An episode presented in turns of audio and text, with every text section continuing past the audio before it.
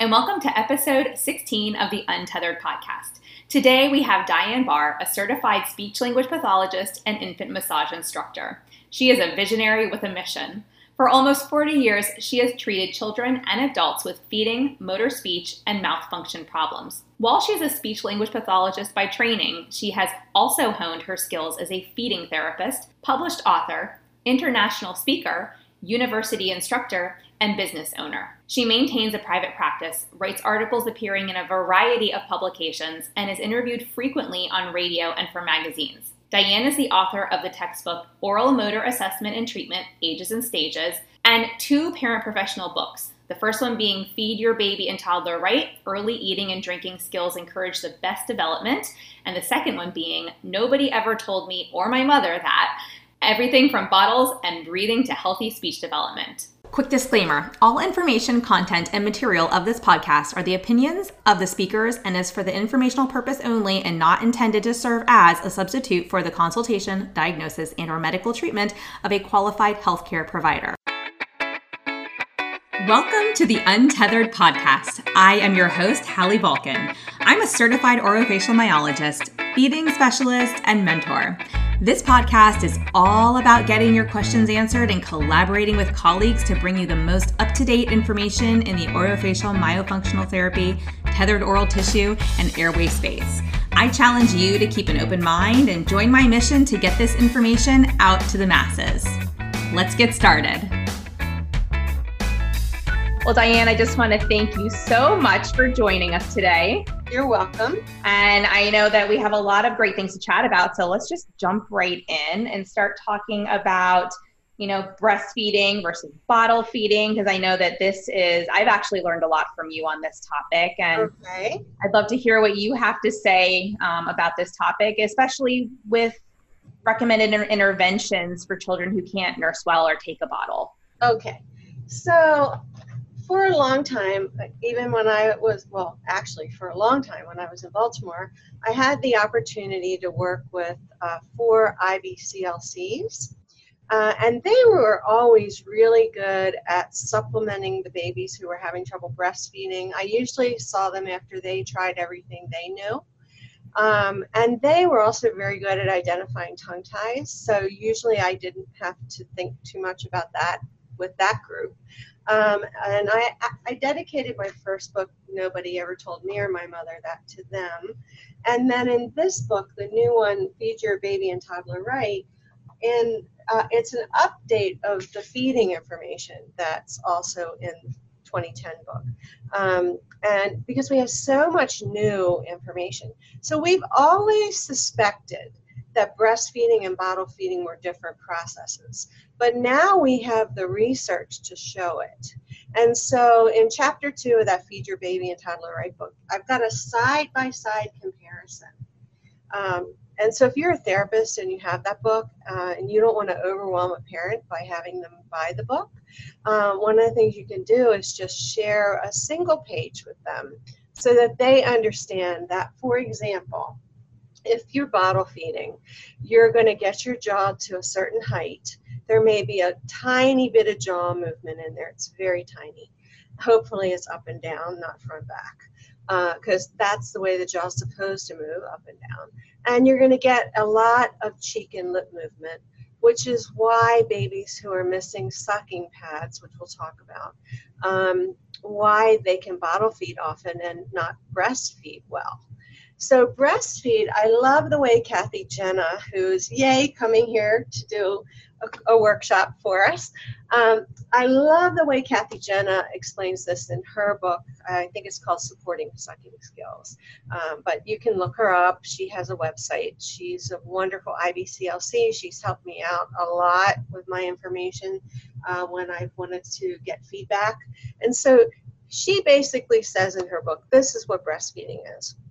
So instead of you basically just putting a bottle nipple in the child's mouth with a latch area, uh, the baby's anterior tongue comes out. We have an anterior tongue response. That's what I'm choosing to call it. It used to just be called the tongue response. Mm. That anterior tongue grasps the mother's breast, or at least this is how it's supposed to work. then it's a very sophisticated process. The breast, and yet it's it's really very natural if you have a baby that has a full set of structures. Okay, so then the baby draws the nipple fully into the mouth, which helps to keep that upper palate, that roof of the mouth spread, because babies are born with a spread palate, and we want to keep it that way. And so then we have the front of the tongue now with the jaw moving up and down in the front, which, as we know later on, that's going to lead us into a mature oral phase swallow with the tongue moving up. Mm-hmm. Okay, and then we have that wave like motion and the pressure changes toward the back of the tongue. And so a lot of parents uh, will, you know, the IBCLC will bring the child to me usually after they can't seem to problem solve some of these things. And that was the case in Maryland. And so I have an e course that's anybody can have for free. Yeah. All you have to do is email me, D I B A H R at cox.net, dibahr at cox.net, and I will give you the free e course on newborn and infant mouth development that basically shows you these kinds of things.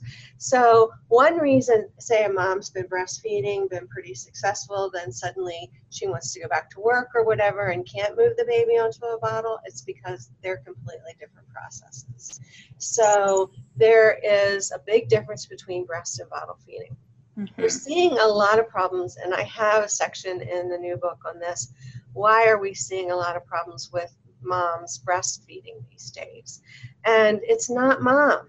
Um, if you look at Elsa Rothenberry's uh, article that she wrote on our website, our website is ages, A-G, yes, ages and A-N-D stages. Um, we actually have the trademark for that. Uh, so we're not the test. Uh, so ages and stages at cox.net. Um, well, that's the email. That's your the email, yeah. But agesandstages.net. Right. Thank you. And we'll, and we'll put all of these things. I'm, I'm writing down everything for you guys. Yeah.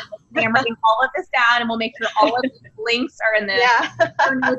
including your two books and all that fun stuff. Yeah. So agesandstages.net. You know, if you go on there and you look at, there's a commentary by Elsa Rothenberry. Elsa Rothenberry is an IBCLC who took my course in Australia, but she only did it because you know, she wanted to hang out and maybe pick up some validation. But she's the she was the first IBCLC I understand in Australia. Mm. And so one of the things that she writes about uh, on our website is that often moms think they don't have the milk supply, they don't, you know, there's something with they have inverted nipples, it's this, that, or something else. And usually there's something subtle in the baby's mouth going on. Mm. And so in the e course, what people will see, you'll see me treating. At the end, you'll see me treating a baby that's having trouble breastfeeding and a baby that is breastfeeding fine but has Down syndrome. Mm. And so I, that baby came every month so we could keep her up to speed with her breastfeeding. Um, but the other baby who's having trouble breastfeeding uh, was thought to have a tongue tie. And so what you'll see at the end is I go in, I check for the sucking pads. So sucking pads, if you look at the nursing literature, and I have lots of research, there's so much research out there today, thankfully. Um, some of it's older just because it really doesn't need to be redone, um, and a lot of it's newer. But people think children have sucking pads because they have chubby cheeks. But the way you can really tell if somebody has a sucking pad, which develops at the end of pregnancy when the fat develops on the body, is by taking your finger and gloved finger for us and going in. If you can barely get your finger between that child's gum and cheek and you feel a ball of fat in the cheek, then the child has adequate sucking pads. Yet we're finding 40 weekers. We thought in Maryland that it was you know, maybe the babies were uh, born a little early because uh, they were scheduled deliveries and things. Um, but we're finding here 40, 40 plus weekers without sucking pads. Mm. And so we don't really know why that's happening, but I also I have a video in that e-course that shows you what happens when the baby doesn't have those fat pads because they provide the lateral stability and close down the oral space so the baby can draw the mother's nipple in. Mm-hmm. And so then anyway, compress the milk and yeah. have it flow back nicely. Yeah. yeah. Yeah. Exactly. So anyway, this baby that you'll see in the e-course, um, she didn't end up having a tongue tie. Uh, she was doing a lot of humping and bunching of her tongue. She didn't mm-hmm. have a lot of rhythmic organization to her suck. By the way, one of the things that Kathy uh, Genna and uh, there's an article by Elad et, et al. Uh, it's instrument. It's done with instrumentation. It shows us that we're born with the suck that we're going to have for life. So we used to think the true suck developed later, but babies are born with a true suck they're also born with a suckle reflex. But babies have been sucking. If you look at Dr. Guilleminault's work, uh, we honor Dr. Guilleminault. He's recently passed away, but he mm-hmm. was one of our best. Um, and I had a chance to edit for him a little bit, and I learned so much just by reading his articles. but anyway, what we know is you have to have enough intraoral pressure to draw the breast in, and that's part of it and you have to have organization in the mouth with that up down jaw movement. So it's two simple things. Lactation consultants have been doing this forever. It's something called a dancer hand position, and it's really not squeezing the cheeks. It's really just the thumb on one cheek and the middle finger on, you know, or whatever your hand width is on another cheek. And you're simply, with a baby that doesn't have sucking pads, you're simply teaching the motor plan to bring those cheeks in. Mm-hmm. And then once the baby has it, you don't have to do that forever. It's called the dancer hand position in breastfeeding. Um, I use modified dancer hand positions. If a baby is in a cradle hold, mom can slip the hand underneath the baby's cheek and gravity is pushing down on the top. Um, so, yeah, they're very different processes. And with bottle feeding, one that I recommend in both books ways to bottle feed um, that are appropriate according to our feeding standards. And paced bottle feeding is what the IBCLCs and other lactation people are often using. Um, now they're getting a little more sophisticated. There's one group that I talk about in the book, and I can't, can't remember their names off the top of my head, but they're actually matching the flow of the bottle with mother's milk flow. Which is that um is that Ensign? It may be, yeah. I yeah. it's in the book. I don't know, you know, but Nina Johansson. Yeah, because they sent me some samples and just the nipples even that they've sent that we've used with some of the other bottles are phenomenal. Yeah, yeah, because you see all these bottle nipples on the market, and yet I just spoke with another therapist last week uh, and she's still using the Playtex Nurser. I mean, mm-hmm. that's the one we've used forever. Mm-hmm. My daughter used it to supplement her breastfeeding. She has three children, three young children. Uh, she's also a feeding therapist. Uh, so, pace bottle feeding usually recommends a slow flow, uh, waiting till the baby's ready to eat. You roll the bottle nipple in. We, I like a rounded nipple for tongue cupping. Um, but really, the nip, there's no orthodontic nipple, no matter what anybody says. Because thank you for saying that. there's no nipple like mom. That's right. There's nothing, that, there's nothing we have that's going to keep the palate spread. And it's the same with pacifier use. Pacifier use, uh, pretty much the same guidelines. Um, I only use uh, have parents use a pacifier if they absolutely need it. If the baby can't self calm, mm-hmm. um, and the parent can't always be putting their finger in the child's mouth to calm them. Yeah. But in hunting and gathering societies, if you read Ashley Montagu's work, he was an, an anthropologist. Uh, he did some of the best research. And what uh, he found was that in hunting gathering societies, mom would carry baby around in like a sling all day as she was doing her gathering and her chores and baby could latch as much as 100 times oh, for wow. either comfort or for feeding. So uh, you know but moms can't do that today. It's just not realistic. So that's why i wrote these books for your typical families as well as your families who are trying to keep their children with disabilities on track Mm-hmm. Because at Loyola, we found uh, with our children with Down syndrome, we saw them from at Loyola University in Maryland. we saw many of them uh, from birth. And we found that when the parents kept the feeding on track, this was my daughter's thesis actually, uh, that the we didn't even have tongue thrust or a lot of those things that were are mentioned in the literature with children with Down syndrome. Oh. And so, you know, it really is a, and there's a lot of other stuff, postural control and all that. So we talked about breast and bottle feeding. Did I answer your question about the child who can't nurse well?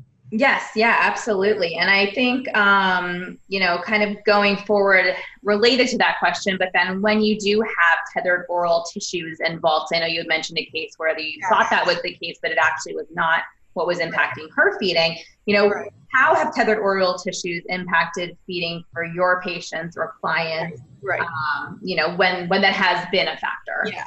Yeah, so with the child in Baltimore, what you'll see me do at the end of the e course is you'll see me organize her jaw.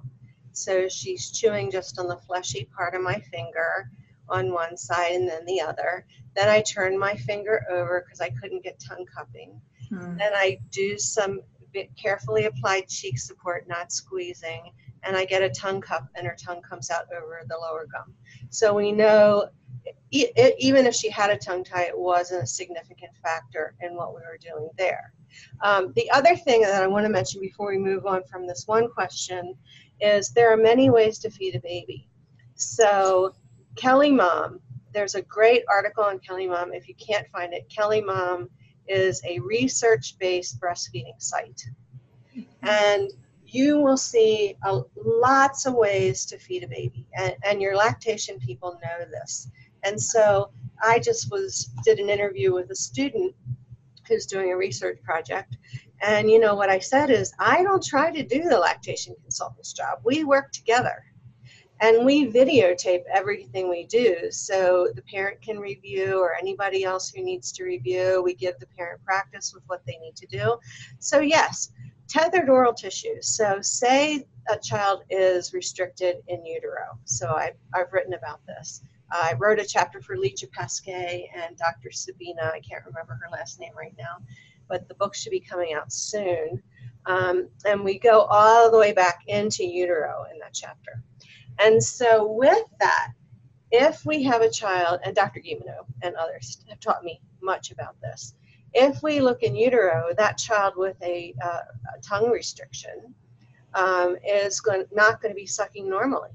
So they're not going to come out with a suck well, they might come out with a suck, but it's not going to be a suck that um, is going to be effective mm-hmm. uh, usually if it's a significant tongue tie. Mm-hmm. So, uh, and posterior, if you look at Irene Marchesan's work, Roberta Martinelli from uh, Brazil, uh, you can read all about the different tongue ties, and, and also Kathy's uh, supporting sucking skills. I think that's the name of it. Pardon me, Kathy, if I'm not getting the title quite right, but people will just look you up. Um, her name's Catherine Watson Genna, and the book is just excellent if you want to figure these things out. So, anyway, when we had preemies years ago, before we had a lot of tube feeding, we fed babies with open medicine cups. Um, and there are supplemental feeders, there's all those ways. And the lactation people know that.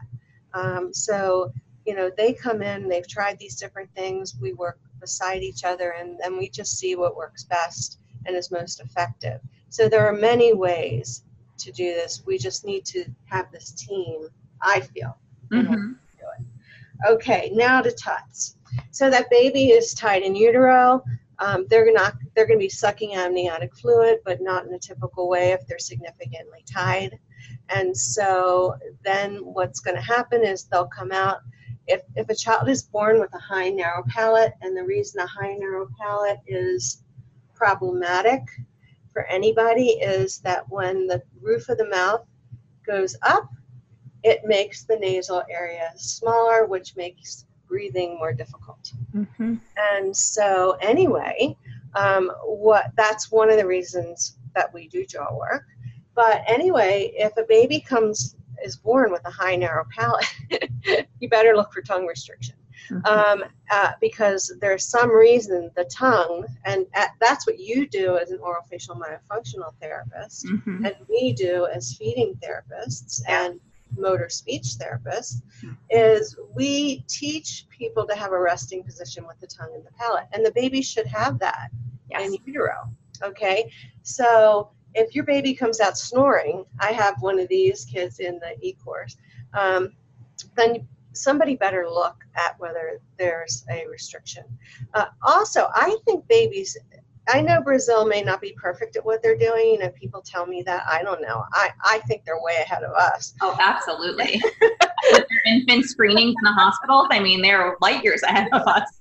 So my my opinion, we should be releasing those tongues at birth and then getting in there and getting our lactation people to help the mom work with the best suck possible. Because if that baby's been sucking with, with a tether, then that baby's been using a different motor plan Yeah. than when that tether is released. And here is the problem. So now we don't so my people in Baltimore, I I can't remember having to deal with it except that one child where they they had a question about it Mhm. um, because they took care of it. You Wow. know, um, not the lactation people, but they they followed up in a way that it was taken care of. So I didn't have to really deal with it that much Mhm. tongue and lip ties. But here, you know, in uh, Las Vegas, our teams, we're really growing as a medical community. Our teams are really coming together. We're getting this information. And so many times I'll get a child that's not released till four or five months of age. And then that child has used a compensatory strategy for all that time. Yeah. So what I and then the parents are asked if it's a laser release to do tongue lifts Mhm. and keep that that area open, that diamond area open. But a lot of the parents aren't comfortable going in their baby's mouth. So what we're doing as much as we can, and this is true of all of us, you and everybody who does this work. Uh, Robyn Merkel Walsh has just written something. We're done. She's just did a webinar and she's written a book, I think, with Lori Overland on tethered oral tissue. Yes, yes. Um, anyway, uh, you know, so we have lots of good information, but imagine being a parent having to go in and do these stretches with no preparation. So what we're doing now is we're bringing the parent in. We're teaching them what to do. I have one coming in next Saturday who is one of Dr. Zaghi's patients. Um, and we're going to get as much function as possible with the tether Yeah. and get the parent comfortable with being in the child's mouth Mhm. and then we'll go for the release and then we'll see the parent you know whoever the ibclc who knows the work um, it's usually not me uh, because i've trained the ibclcs i've worked with to do the work so they go in and they help the parent get the work done after and get the jaw work done which can which can really help organize the jaw get the tongue cupping going. And then over time as the child's older get the tongue lateralizing because if you've got a tongue that's restricted um, now lateralization develops you know for placement and collection of food and cleaning the insides of the cheeks with your tongue. That really develops over the first two years. So if you're released early you can pretty much just get your tongue cupping going uh, if you can't get tongue cupping carefully applied cheek support will help and then working on tongue cupping, I mean, tongue lateralization as appropriate. And all of my books and the pre feeding skills book are literature based and criterion referenced. So when you use those books, you know that that information's been based on a longitudinal study of typical feeding done by Suzanne Evans Morris. And then Amy Delaney confirmed the first six months in her doctoral dissertation. That's wonderful. So that way you know that what you're doing is correct. Mhm. All right. So yes, we need to reduce. We need to uh, take care of those restrictions as soon as possible. We need again our team. Yes. We need a good pediatric dentist, uh, a good pediatric ENT, um, or one or the other, depending. We need uh, somebody, a lactation person. You know, we want to get as much breastfeeding as possible. And we Just need an article yesterday it said so many moms are pumping their breast milk and bottle feeding, and that's fine, but the bottle cannot do for the mouth what the breast can in terms of development. hmm Well, and I love how you mentioned that we really need that pre-op to gain as much function as is possible with the current state of the tongue regardless of how tied you are or not. Um, you know, that's huge. And what I actually find is that when we do that pre op care, and this is, you know, if you're following this podcast, you've probably heard me beat you over the head with this information at this point.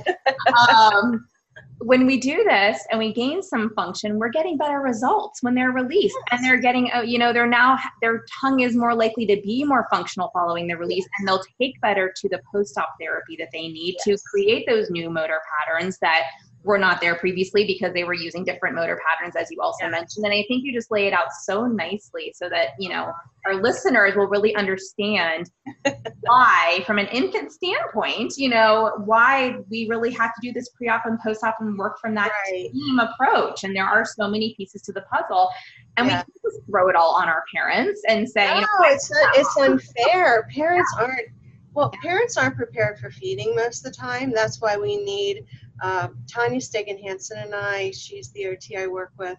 Um, you know, we're going to be doing some things. We hope to get some materials into the American Academy of Pediatrics. We, I talked to their publishing, uh, their managing editor. We don't want to um, overload them. We don't want to write another book. Uh, we will write another book. Uh, but one reason I put, I mean, there are all these missing pieces. I'll send them to you. Mm-hmm. Um, that I kind of wrote down that parents, it, it's just unfair to yeah. expect parents to know how to do this. And we end up with traumatized parents. We end up with traumatized babies. Yeah. And then I have, def- I've seen little babies, five months old, four months old, who are defended or defensive. They don't oh. want anybody near their mouths. Yeah. And so then we have to go back to the oral massage work, working our way up toward the face and the mouth. Mm-hmm. And if we did that all ahead of time, then we would be uh, really, and we are, we're yeah. getting so much better. I mean, the thing is, I'm spoiled. I work with teams of 40 therapists, mm-hmm. every professional, every medical professional you want to know. Uh, at the Maryland School for the Blind, we had an ideal situation. When I w- worked with adults at Maryland General Bryn Mawr Rehab, we had the same kind of thing. We were transdisciplinary teams. So if PT was working on something and I was working on something. I worked on the PT's goals. She worked on my goals while we were. So if the person needed to walk and talk, that's what we did. In other words, so you know, and now we don't have that. Our medical, we have to make our own teams, and yeah. you've done this. Yeah. You have pulled together people in your community, and it's the same thing we're doing here, pulling together people in our community where we all know each other's work yeah. to the point that we know to refer and how to work with one another. Absolutely, absolutely. And it's not easy. So I commend anybody who's really taking the time to do that because we need that team approach. Now, yes. you, you, mentioned something about posture a minute ago, and it made me yes. think like of my kiddos who I see some of these babies who I've seen kids who they, they can't be held in their mother's arms to feed because of the sensory motor things going on. They can't, you know, need to lay on the floor. They need to be in a certain position and a certain right. or whatever.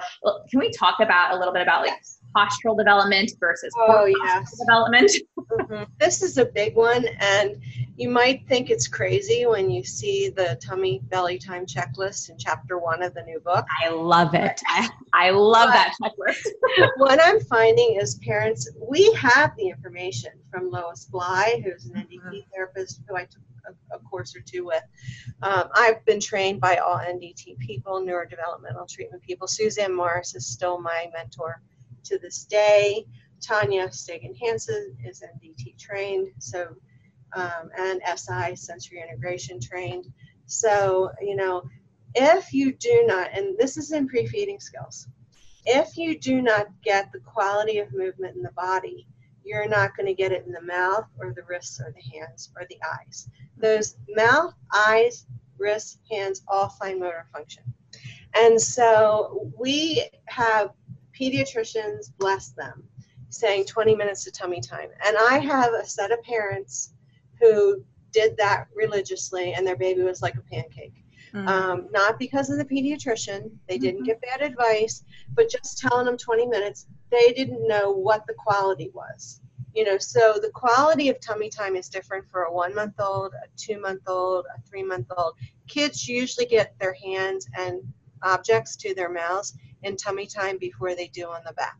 We have all these kids that they're in like this high guard position. They're stuck in a Moro response, it seems. Um, at least that's what my full body. Re- Tanya and I are writing something about full body reflexes as well and their development. Um, but what you're talking about is when babies spend an inordinate amount of time on their backs, which they need to do to sleep, according to the American Academy of Pediatrics. So we have to follow that. Um, if they are in containers, uh, we have gravity constantly pulling back on the structures. And so when you see the little girl with Down syndrome in the e-course, you'll see that if I didn't support her head, neck, and shoulder girdle in my clean socked feet, which Suzanne taught me to do, mm-hmm. um, I wouldn't, her hands on her back would not come to her mouth. Mm. So one of the things Tanya and I hope to do, and I'll go over planes of movement that will answer the question generally, but we we plan to pull Volpe's work, which is very well researched, Lois Bly's work, and anybody else's work that's very well researched. We're going to go back to the original research articles so that we all have them. And we are going to talk about development on the tummy, on the, in the sides, because the pancake kid, he could do the tummy and he could flip to the yeah. back, yeah. but he had no, five months old, he had no control in rolling. I've got a kiddo exactly like this right now. I mean, you're describing one of my clients, and I'm like, yep. And and surprisingly enough, like he can flip one way, he can't flip both ways. He can't flip back over. You know, when he's on the belly, the head is up, but it's bopping around. Yeah, and that should come under control. If you look, if you look at that checklist in chapter one of Feed Your Baby and Toddler Right, mm-hmm. um, you know, you'll see that where how that control really comes in. Yeah, and then how it impacts adding in the solid feeds as well, which is another great place to go next because you need. Yeah. yeah. When I tell parents, your yeah. child is not ready to eat because they can't hold their head up at six months. They look at me like I have 15 eyeballs shooting out of my head, and I'm like, like, well, you know, we really have to think about airway and can he breathe before we allow him to start putting these solids in in this uh, position. Uh, I'm gonna, I'm, I'm gonna put my finger up so I remember to talk about planes of motion yeah. uh, in the body. But back to your airway thing. Yeah. The IBCLCs in Baltimore, they made sure a baby could breathe in their car seat mm. or the parents could take them home in the car seat. Wow. So they made sure that this happened because guess what? What's especially if you have a baby like me uh, on the low side of normal in terms of muscle tone, you know. So what's happening if we're on our backs all the time, if we're in containers, is gravity's pulling all those things back. And that's why I like uh, the uh, dentist I'm working with, she has a myofascial worker, which I'm always I'm also trained in all of that. I went to the mm-hmm. Baltimore School of Massage. I'm myofascial trained. I'm um, craniosacral trained, but I don't do that. I just help see where we might need to go, and then I send them to the person. But she goes in before we uh, tongue tie release mm-hmm. and releases any of those fascial restrictions too That's that could happen by the tongue being stuck back. And it's why adults have sleep apnea. And yeah. we have more children with sleep apnea than we know. Mm-hmm. So I now have a pulse oximeter. And uh, I check when I put my, of course, my clients are usually more involved than the typical child, although we're getting too many typical, typically born children on our caseloads as well. Yeah. But all this postural stuff. You have to have lateral movement in the body, weight shifting you have to have diagonal movement in the body, the core, and wow. parents understand this because a lot of people understand core development. So you and you have to have rotational movement in the core in order to get those movements in what we call fine motor function, and that's when you say they're not ready to eat. So I was talking to a family from Australia, and the baby wasn't really crawling. The, the baby was just bunny hopping, like forward. Mm-hmm and the baby only had a single plane of motion anterior posterior in the mouth. Mm. and so uh, first thing i said you're, you're not going to guess what i'm going to tell you first. First thing you have to do is get an ot or pt to work with you to get those planes of movement in the body so we can get those planes of movement in the mouth. Because oh, interesting. Yeah exactly. So i did talk about that. Uh, what would you like to talk about now? So, um, what are are there any like major red flags that you see, whether it's in new newborns, infants, or toddlers, as far as swallowing disorders go? Because I know people go like, "Oh, they must have a tongue tie," and that's obviously not always the case. So, like, what are what are other red flags? You know, I, I know we've talked about some of these things kind of throughout what we've chatted about, but just to give like a little bit of a list to our listeners. And there are a lot of people like me who have done quite well in our lives. We've compensated with a posterior tongue tie. Yes. Uh, my ENT won't do anything with that because my airway is already too small. And that's because I had my palate pulled in, it's high and narrow, teeth were removed with typical orthodontic work. We now know not to do those kinds of things. Red flags are if they're not on track.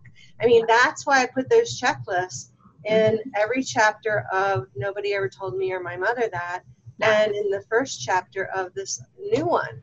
Um, and they're cheap. I mean, the books, relatively speaking, one's like at the most fifteen dollars. You might get it for ten um, on Amazon.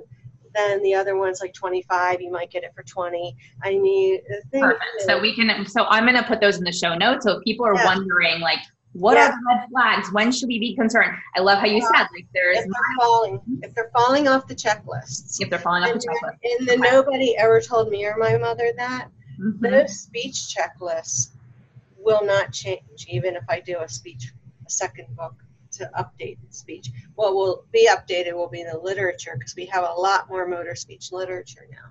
Well, but, let's let's go there too. So, yeah. you know, as far as like tethered oral tissues and delayed speech. Yep. You know, I know we've talked about feeding, but mm-hmm. speech, you know, what do you see as far as that goes? Well, you know, uh, we for years. So anyway, red flags, get the checklist, and follow them.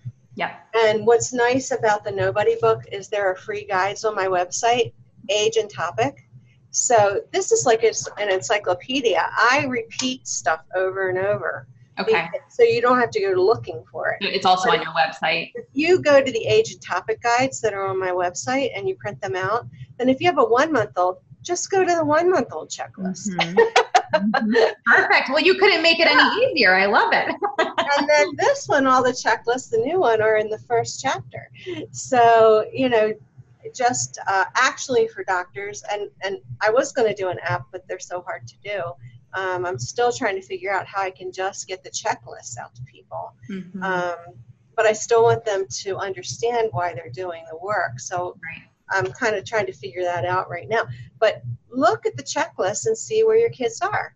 When it comes to speech, if, if they're not on the checklist, it may be that they haven't developed certain movements in the body or if they have developed the body, then maybe they haven't developed the mouth. A lot of people don't know there's a sequence of mouth development.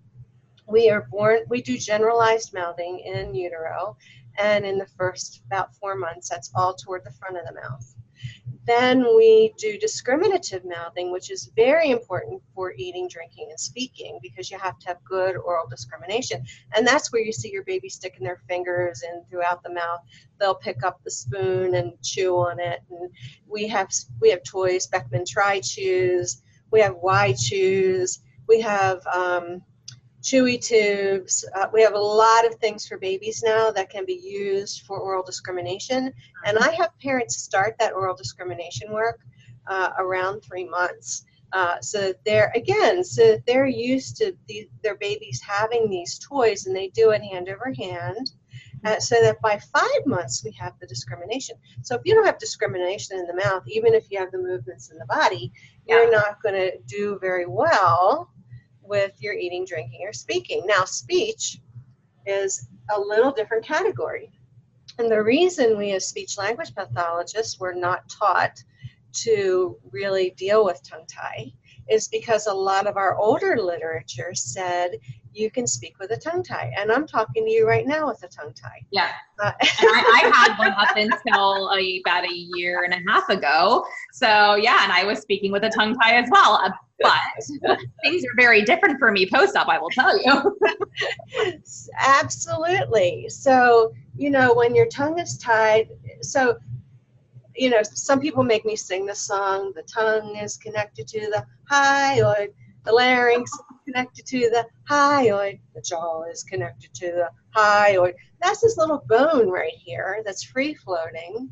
And then when you have a restriction in your tongue, you often compensate. So as you saw when I when I pulled my whole tongue up to the roof of my mouth, mm-hmm. I'm pulling the whole floor of my mouth up. Yeah, I used to do that too. Which is not normal. Yeah. Okay. So a lot of kids can compensate. So my three grandchildren are in this book, in addition to Anthony, who was my model for the first book. Um, and at least two of those kids have still have tongue ties, uh, because if you don't release them early, then it's often recommended that you wait till they're a little older to release them. Um, and so, because they're not, you know, a two year old isn't going to just let you stretch an open wound.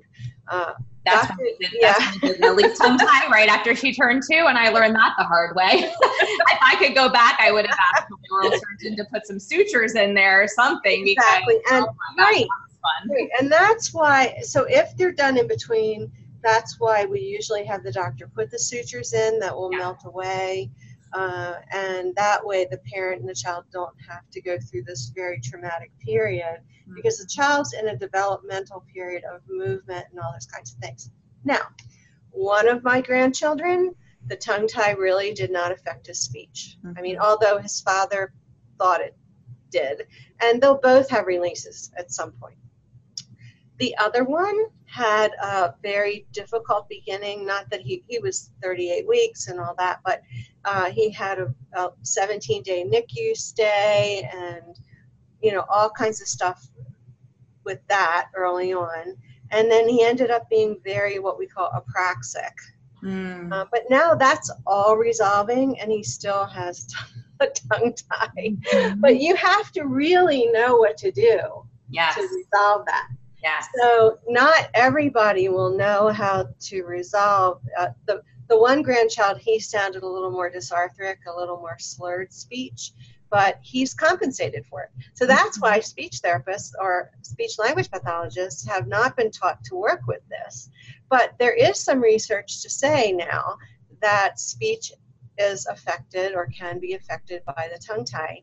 Uh, even though some people, like me and you, we can make we can compensate for that. Mm-hmm. and my grandchildren have all well at least two of them have compensated for it until they're old enough to get the release and then we work with it from there. Or at the time we couldn't find anybody to do sutures but now more people are doing sutures. Yeah sutures with like laser releases. Yeah. Exactly. Um, yeah. Well, and I think that you make a really good point because while some people can learn to compensate really well, that kind of goes twofold. One, do you want to have to compensate for your whole life? And, and what energy are you pulling from where else in your body to make those compensations? You know, because for me, neck, yeah, neck shoulders, yeah. and I've always said it's my theory that, you know, the hyoid bone, if it's pulled up and forward, that also can impact digestion because everything's tied all the way down to your, it, down to your gut. Right. So there's just so much more I think to think about. But I, like you said, you know, being prepared for it and doing it at the right age for that child or that adult, right. you know, based. And you right. said, you know, yours is not being released right now because you have other things to work on first. Because you yes. said, you know, your airways too. Well, my doctor won't release it because yeah. I already have sleep apnea mm-hmm. and I can deal with that. I don't have to wear a CPAP, but I, it's positional. So mm-hmm. if I lay on my slide or my slide, not my slide, my side or my stomach, then I can, uh, you know, I'm not having the apnea at least mm-hmm. as much. Uh, and but, so, yeah, but yeah. I need to have my palate spread. Yeah. I need to have those teeth put back in, not my not my wisdom teeth, the ones that were taken out near the front. Mm-hmm. And then he'll consider releasing my tongue. That's uh, amazing. But, and I know, think that's so important for people to hear because the first step is not always a tongue tie release. Like sometimes I have parents who are like, okay, we're coming to, we want to eval like next week.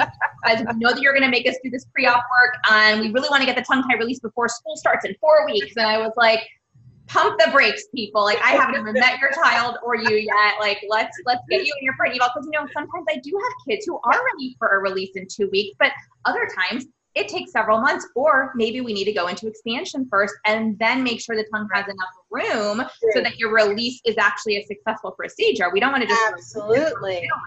So yeah, so I love that you touched on some different instances of when we don't immediately go in and release right away. Yeah. Um, and I think that was just an error. You know, this is whenever I have a conversation, yeah. parents listening or th- therapists listening or other professionals listening, please, this is a no-go conversation. Yep. You make the best decision for your child at the time. Yes. So exactly. I've had kids that have had multiple releases. They have scar tissue under the tongue. There are ways to break up scar tissue if you know mm-hmm. what you're doing. Yeah. And uh, you know our PTs and OTs often know that. I learned I learned it from John Barnes, who's a physical therapist. Um, so, you know, we can go in and still work with them, even if that's been done. Yeah. But I think that was just an error on this you know, you know, like the bell curve, people just go went a little on the other side of it for a while, and now we're kind of coming back to the middle and taking a more um, adjusted and um, uh, like better holistic, look, like better whole picture. Yeah, yeah, holistic approach. Yeah, absolutely. absolutely. so, in chapter seven of Nobody Ever Told Me or My Mother That, you have very specifically what sounds kids are producing.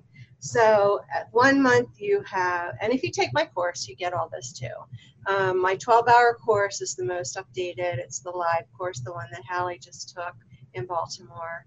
Um, my 15 hour course with speech therapy PD is still very good. Um, and so that that's before I updated it, but it's still very good. And then the one I did for Northern Speech Services, which has me demonstrating, you get to see me demonstrating and you can do the work along with me. so that's always know, the best kind of learning, hands on. I love it. They each have their own value, you know. We're going to wrap up this episode right here and continue with part two in the next episode. Thanks for listening to this podcast. If you want to hear more of these Myo Tots airway and feeding related episodes, be sure to leave a review on Apple Podcasts or pledge a small amount on patreon.com forward slash the untethered podcast. If you found value, others you know in this space will too. So be sure to share this episode on your social media platforms and join us over on Facebook on my Facebook page at Hallie Bulkin Biz, on Instagram at, at Hallie Bulkin, and you can head over to untetheredpodcast.com to grab a copy of the show notes where you can also also subscribe to be kept up to date on the latest podcast episodes. Big shout out to Dana McKay, podcaster extraordinaire, for editing and helping me keep this podcast alive.